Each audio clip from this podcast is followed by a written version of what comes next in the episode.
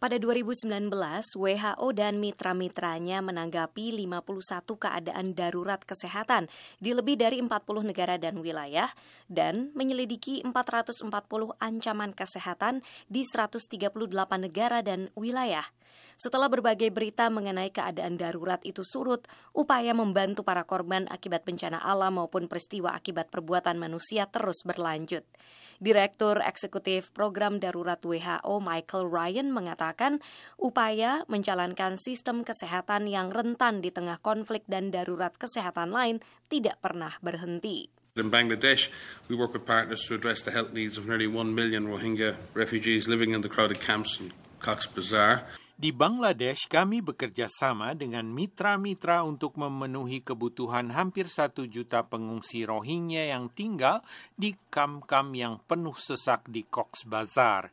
Tingkat kematian di dalam populasi yang sangat rentan ini berada pada tingkat rendah. Tingkat kematiannya tetap berada di bawah tingkat umum dalam situasi ini, dan itu terjadi berkat kerja keras banyak orang. Ryan mengatakan WHO dan mitra-mitranya telah memberi layanan kesehatan kepada lebih dari 10 juta orang di Yaman.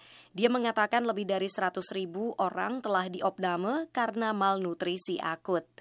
In Uganda, Ebola transmission was uh, prevented after cases crossed from DRC. Di Uganda, penularan Ebola berhasil dicegah setelah kasus-kasus tersebar dari Kongo dalam dua peristiwa terpisah.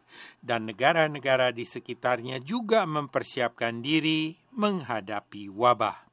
Uganda didukung masyarakat internasional menghabiskan 18 juta dolar untuk mempersiapkan diri dan menghentikan Ebola dua kali. WHO memperkirakan lebih dari satu miliar dolar akan dihabiskan untuk memberantas virus Ebola yang mematikan yang telah tersebar di Republik Demokratik Kongo sejak Agustus 2018. Jumlah kasus yang dilaporkan adalah 3.366, termasuk 2.227 kematian.